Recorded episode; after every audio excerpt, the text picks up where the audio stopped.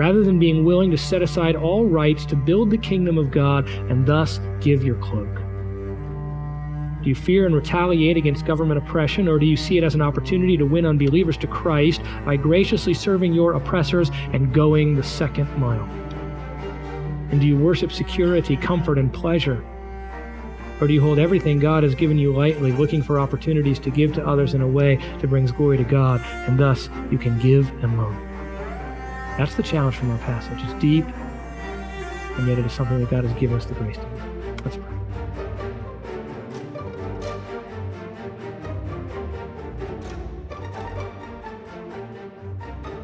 Hello, and welcome again to Grace Maryville Weekly, which is a podcast ministry of Grace Community Church located in downtown Maryville, Tennessee. The sermon you are about to hear is a part of a sermon series presented by Pastor Chris Reiser from the book of Matthew. Pastor Chris has sought to demonstrate that Jesus is the King, which is the overall theme of the book of Matthew.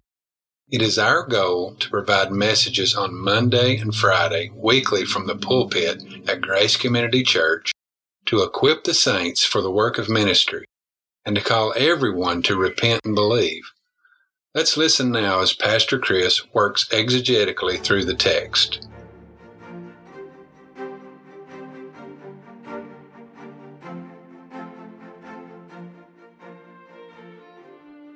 See, it's not even possible to give physically to everyone who asks because there's just too many people who ask.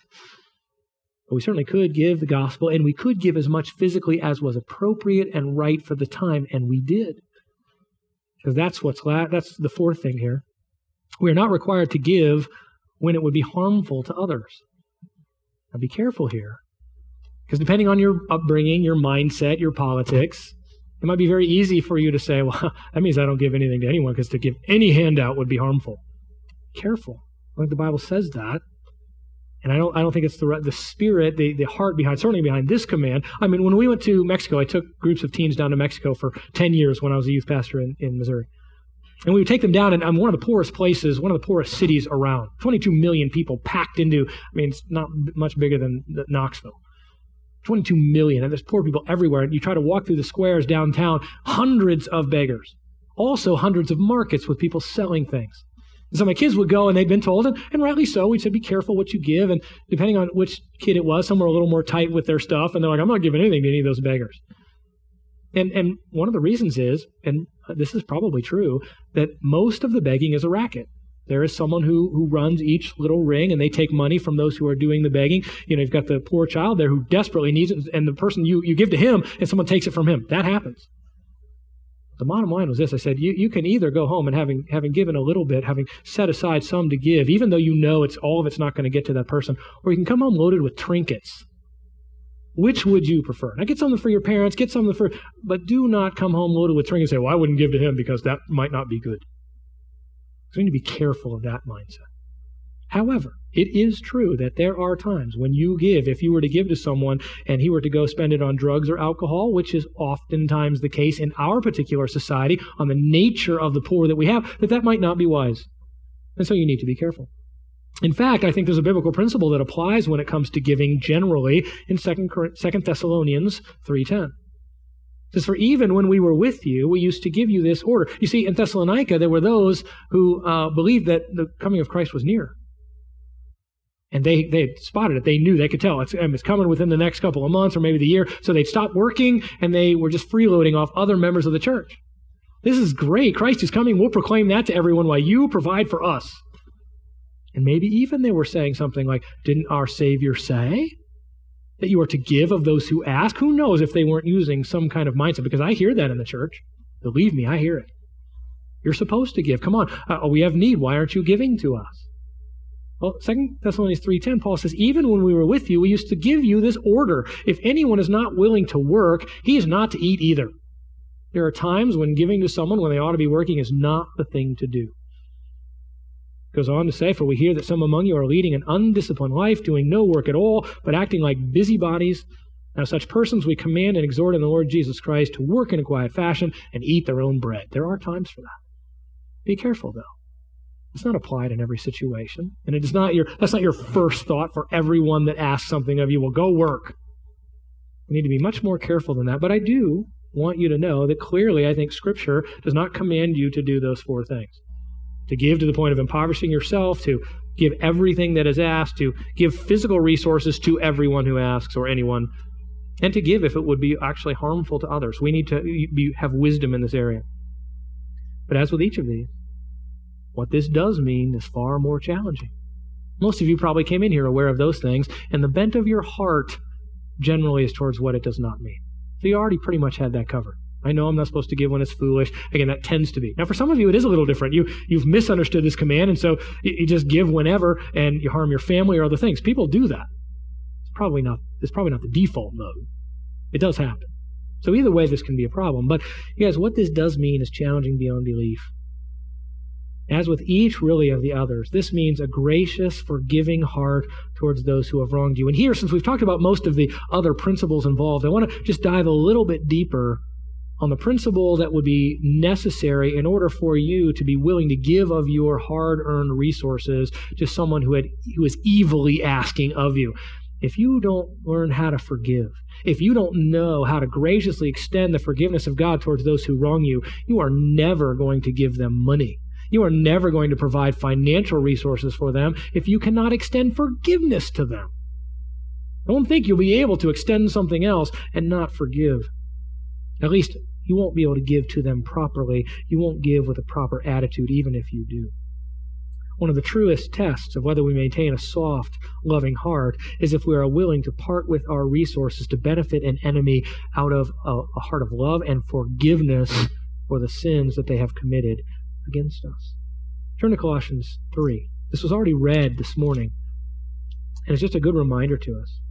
See, if you don't understand certain things about being a kingdom citizen, then you will not be able to be generous with your resources, and again, in particular, to those who harm you.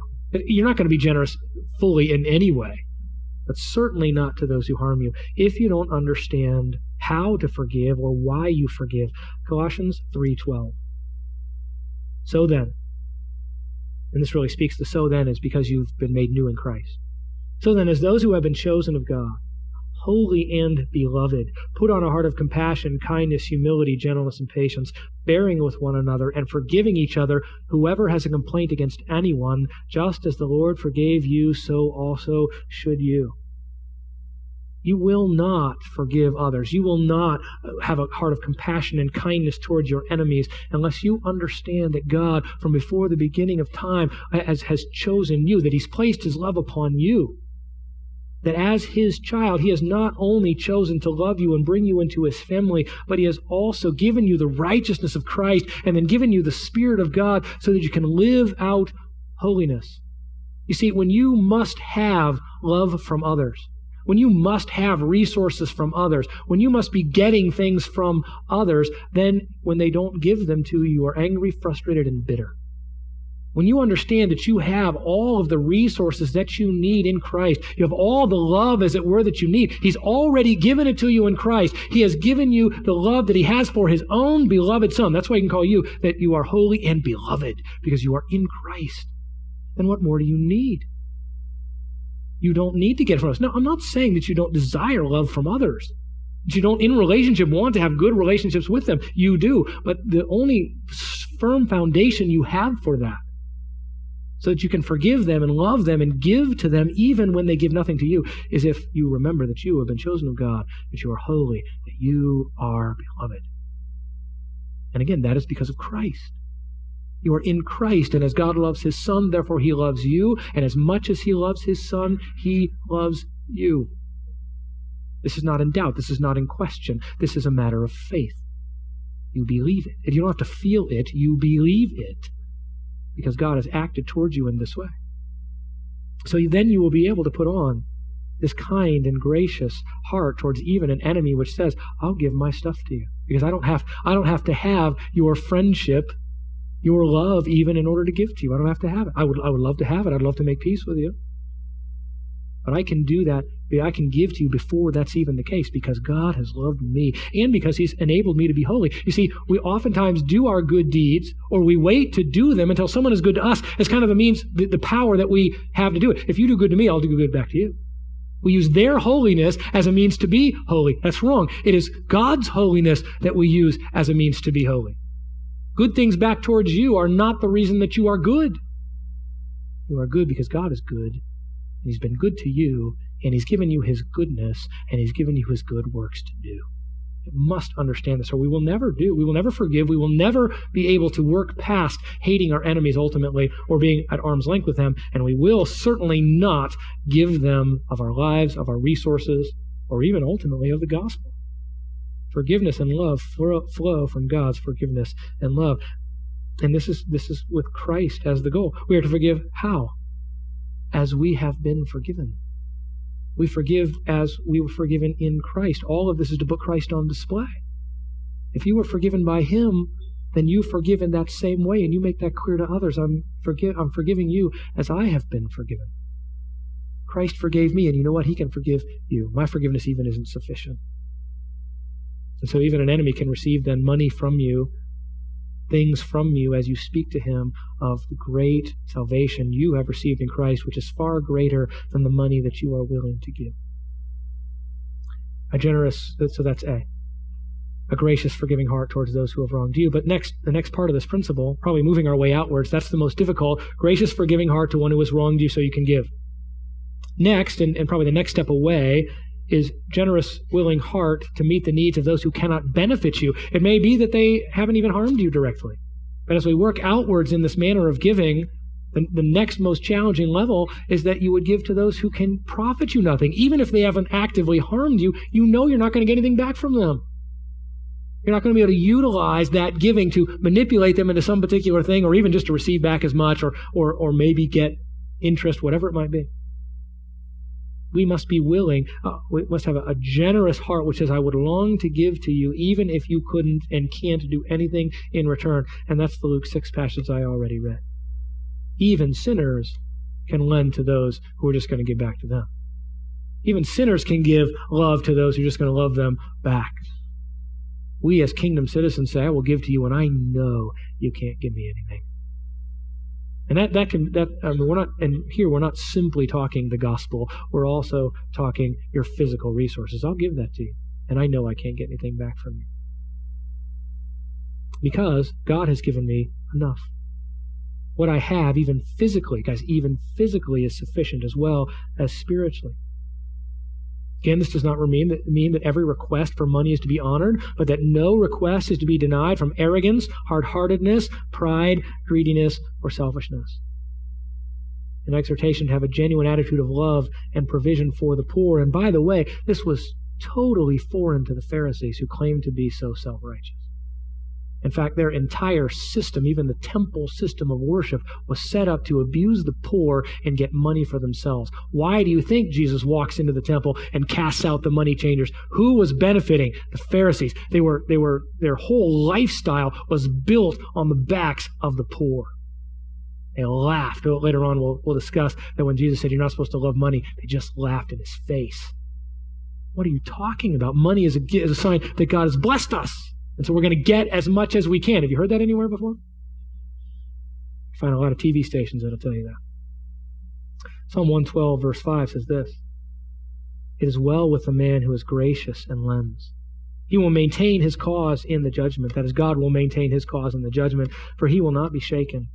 The righteous will be remembered forever. He will not fear evil tidings. His heart is steadfast, trusting in the Lord. His heart is upheld. He will not fear until he looks with satisfaction on his adversaries. He will give freely to the poor. His righteousness endures forever. His horn will be exalted in honor.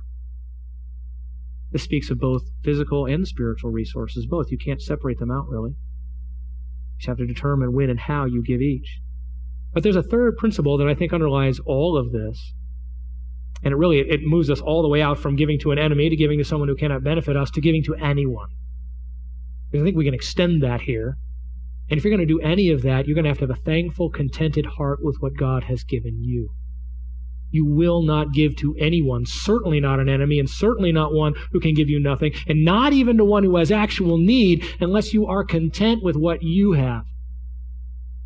Because in our lack of contentment, we clutch the things we have, trying to get even more, and we pass over those who have need.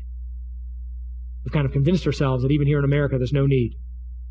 And so we accumulate resources for ourselves. Now, I want to be careful here. There's much biblical balance that we bring to this. And I certainly don't have time to do all of that this morning. But in this idea of contentment, I just want to give you a couple verses and a couple of principles. Turn now to 1 Timothy 6 that we already read to really give us kind of the, the foundation of, of this idea of being contented and how that's a blessing. 1 Timothy chapter 6, beginning in verse 6, Paul is speaking to Timothy, talking to him about really false teachers who are trying to get rich on things that are done in the church. But then he broadens it out in verse 6 and he says this Godliness actually is a means to great gain. See, they were using a supposed godliness to get money. But Paul is saying, look, if you really are godly, that actually is a means to great gain when it's accompanied by contentment. Now, well, you all know that already. I mean, you wouldn't be sitting here. You're like, Chris, we know that. Come on. Look at the next verse, though. What does it mean to be content? Says, We brought nothing into this world, and we can take nothing out of it either. Ron and I were talking the other day about how we're going to survive the, the coming difficulties, which may well get very difficult. How can we prepare? This is how you prepare. You brought nothing into the world. You can take nothing out of it. If they take everything from you, then you're only back to ground zero. And in fact, everything that you really need has been what? It's been sent ahead. It's the only way you're actually going to survive the things that happen, whether they get difficult or whether we get prosperous and rich and all those things again, and, and the government turns around and we have a revival, all those things would be wonderful. But this is still the only way you're going to survive. If you're content with what you have, if you know that you brought nothing in, so you're going to take nothing out, so what's here doesn't matter in that sense. Now, what, what's, the, what's the litmus test for what you're supposed to be content with? Verse 8 If we have food and covering with these, we shall be content. That's the bottom line. Now, all of you had meals this week. I'm, I'm pretty sure. If you didn't have meals, it's because you refused. Right? Everybody had a couple meals. All of you are clothed. That's a great blessing in, in every way. But it's also a necessary blessing, is it not? We're not supposed to be unclothed. The Bible says that. And additionally, we need our clothing in order to perform the functions that we're going to have. You need those things. Beyond that, what do you need? The Bible says nothing. I understand that we need cars to get to work and, other things as the Lord has put us in that situation. But fundamentally, that's what we are to be content with. How content are you?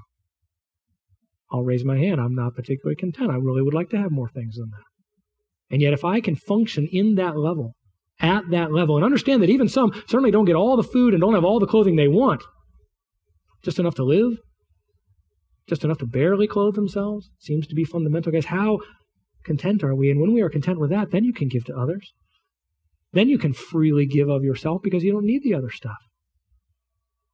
It goes on, verse 8, but those who want to get rich fall into temptation and trap. And notice, want to get rich. In comparison to the, in the context, what does that mean? They want more than food and clothing. Yikes. Now, again, it's a hard attitude. I understand that. We all have more than food and clothing. It doesn't mean we're all wanting to get rich because that's where it starts to drive. I got food and clothing, so now let's build. American dream. Need the car, need the house, need the next house, need the next car, need the next clothes, need the next vacation, up and up and up. We, we want to get, this is our, our driving desire. Guys, Bible has nothing to say about being rich as far as that that's something evil. It isn't. Lots of rich people in the Bible. Lots of them. Well, some of them. Most of them weren't. But nonetheless, that's not the issue. It's wanting to get rich. They fall into temptation and trap, many foolish and harmful desires, which plunge men into ruin and destruction. He gets at the heart of it in verse 10. For the love of money is the root of all sorts of evil. And we're quick to jump on that in America. See, it's the love of money, it's not actually having it. That's true. But the two kind of go hand in hand. You got a lot of it, you tend to love it. Be careful. I don't really love it, I just revel in it. I don't know what you would say. Be careful with that. That's true. The love of it is the problem. Not having it, not having a big house or a nice car or nice clothes, that's not the issue. The issue is why did you get it? How do you hold it? I know that, but oh, it's so hard to work these things out. The love of money is the root of all sorts of evil. Some, by longing for it, have wandered away from the faith and pierced themselves with many griefs. You see it, it's not actually a benefit. Getting all that stuff is actually worse for you than better when you love it, when that's the thing you're pursuing. It harms you even more. It's not to your benefit. And you can be poor and love money or rich and love money. Either way, it harms you. And you're never going to give as God would have you give to those in need of your time, of your spiritual resources, or of your physical resources. We need to be content. Now, I'm gonna we're gonna do another principle here in just a minute from verse 11. But let me just so we're not so we're not don't misunderstand. Again, it isn't the necessarily the lack of of physical things or or having much of them that's the issue. Paul says in Philippians 4, he says, Not that I speak from want, for I've learned to be content in whatever circumstances I am. I know how to get along with humble means, physical circumstances, right? Both difficult as well as not having very much. But I also know how to live in prosperity, good circumstances and lots of stuff. In any and every circumstance, I have learned the secret of being filled and going hungry, both of having abundance and suffering need. I can do all things through Christ who strengthens me. I can handle riches. I can handle nothing because those things don't matter. Neither the circumstance nor the stuff is what's important. The work that I'm doing for the Lord is what's what matters. I mean, Elisa and I went to Walmart, that great paragon of, of stuff, and we brought home a kind of a little mini entertainment center yesterday. You had to hold a TV. All the while, I'm trying to work through this passage. Am I content with what I have? Should I really be doing this? But all of those are good things to ask. We felt like it was right before the Lord that we could spend our money in that way for, for a variety of reasons. But we had to think about it. It's not something you just do.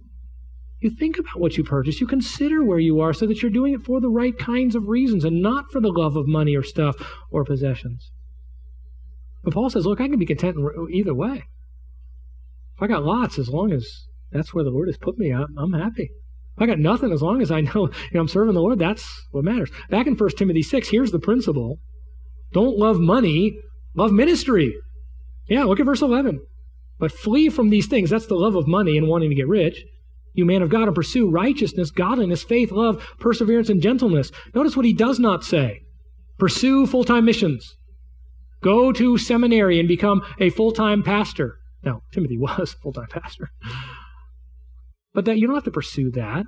What you have to pursue is godly character and work, as it were, for the kingdom of God in the church of God. Fight the good fight of the faith, he says. Take hold of the eternal life to which you were called in the presence of, and when you made the good confession in the presence of many witnesses. I charge you in the presence of God who gives life to all things, and to Christ Jesus, who testified the good confession before Pontius Pilate, that you keep the commandment without spot or blame or stain or reproach until the appearing of our Lord Jesus Christ pursue holiness, pursue the work of the ministry through the kingdom of, or uh, in the kingdom of God through in our day and age, the church of God, and then you will, you can, you can live in prosperity, you can live with nothing, and you will be willing to give even to those who harm you. Don't love money, love ministry. Love the character of God fleshed out through you in ministering to others through God's church because that's the means of ministry because that changes everything. Then you can give up things, then you don't have to have stuff, then you can have stuff and use it wisely and well for the, for the kingdom of God. Think how many rich people, even in the New Testament, were helping Jesus as he went from place to place. He had no place to lay his head, but he had to lay his head somewhere. So somebody had a house for him to live in. That's a wonderful thing. So again, the issue is don't love the money, love the ministry, and when you do, you can give to those who ask and loan to those who want a loan. You'll be able to do this. How are you doing? How are you, how are you clutching your resources? Maybe this is the hardest one. Not many, yeah, probably not too many of you under legal battle. Some of you might be. Yeah, under government oppression, but you guys, man, that might be coming, but not so much. But every one of us, every day, is challenged to give to those who have need, both physically and spiritually. And particularly, even, even to do that in areas and in, in parts of our life where people are hostile to us. So we need a purpose to give generously. It's funny in that passage he goes back. It's almost like he, he says, Don't love money, love ministry. And oh, by the way, if you're rich, make sure you got my point. Verse 17 instruct those who are rich in this present world not to be conceited. Oh, we're so conceited. Look what I did. And the next time you're driving down the road and you do like I do, we're like, ah, this, my car's going pretty well and my house is pretty nice and we just mowed the lawn and it looks pretty good. Guys, oh, that's fine. But you kind of, man, look, look what I've done. I've done well for myself. I mean, that's as evil as pornography considering for myself. It's the same kind of, it's, it's, it's the same nature of sin, a lustfulness. Got to put that away or, or you're going to get led away by it. And say, Lord, thank you for what I have. It is such a blessing. Don't be conceited that you somehow did this. Just ask yourself this question Who caused you to be born in America? Not you. Who gave you life and breath to do one good thing or have one act of diligence? God. So guys, don't be conceited or to put their hope in wealth, which is so uncertain, and certainty of riches, but to put your hope in God. I love this, who richly provides us with things to enjoy. You don't have to feel guilty about the joy of living in Maryville and East Tennessee and having a nice house to go home to, but you better not be conceited. You need to hold those things lightly. Instruct them then to do good, to be rich in good works, to be generous and willing to share. What's that ministry? Good works that God has prepared beforehand that you use your money to do. And what will you do? Storing up for themselves the treasure of a good foundation for the future. That's the real treasure you need. I love this. So that they may take hold of the life that is life indeed. Because you're living here, but it's not where it ends. So don't build your kingdom here and give it away. Give to people. Give what you can. Pour out and blessing towards them in your time, in your ministry, in your finances. Pour it out. Because this isn't life. And that's the only way. You can do any of these things Jesus said. It's the only way to respond to personal insult and, and legal oppression and governmental oppression and then malicious solicitation, people asking you for things even as an enemy, is if you are dying to self, understanding that your life is not here, it is to come. That's what you are living for. George Mueller, as he wrestled with living a life given to the Lord, he said this. There was a day when I died when I died utterly to George Mueller, to his opinions, his preferences, his tastes, and his will. I died to the world, to its approval and its censure. I died to the approval or blame of even my brethren and friends. And since then, I've studied only to show myself approved unto God.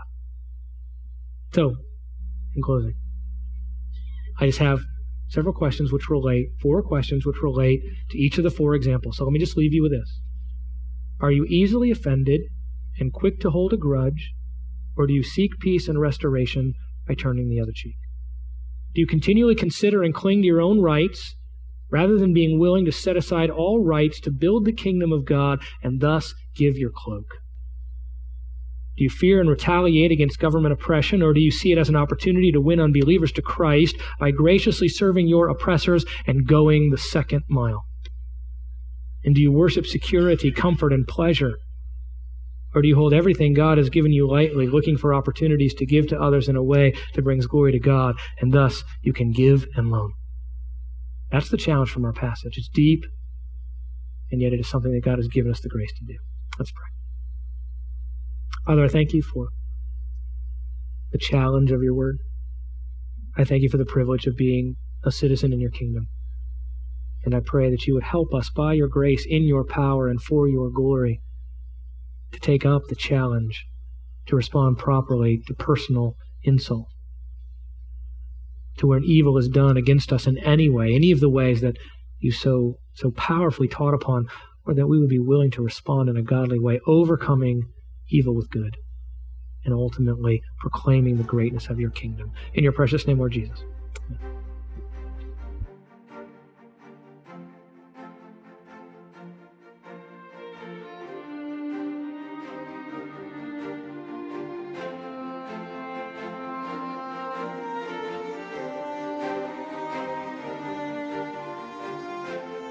Thank you for joining us again on Grace Maryville Weekly. These messages are just a small collection of sermons that have been presented at Grace Community Church in downtown Maryville, Tennessee. If you would like to learn more about Grace Community Church, where Pastor Chris serves as an elder and pastor, please visit us online at gracemaryville.org. Again, that is gracemaryville.org. There, not only will you be able to find out more about the many ministries at Grace, but you will also be able to access a full audio archive of messages not only presented by Pastor Chris, but also messages presented to our women's ministry, youth ministry, and college aged ministries, as well as the Sola and Essentials conferences hosted at Grace. We invite you to visit us online and we hope that you will join us again next time as Pastor Chris continues to exegetically work through the book of Matthew. Until then, remember that Jesus is the King, and the time is fulfilled, and the kingdom of God is at hand. Repent and believe in the gospel of Jesus Christ.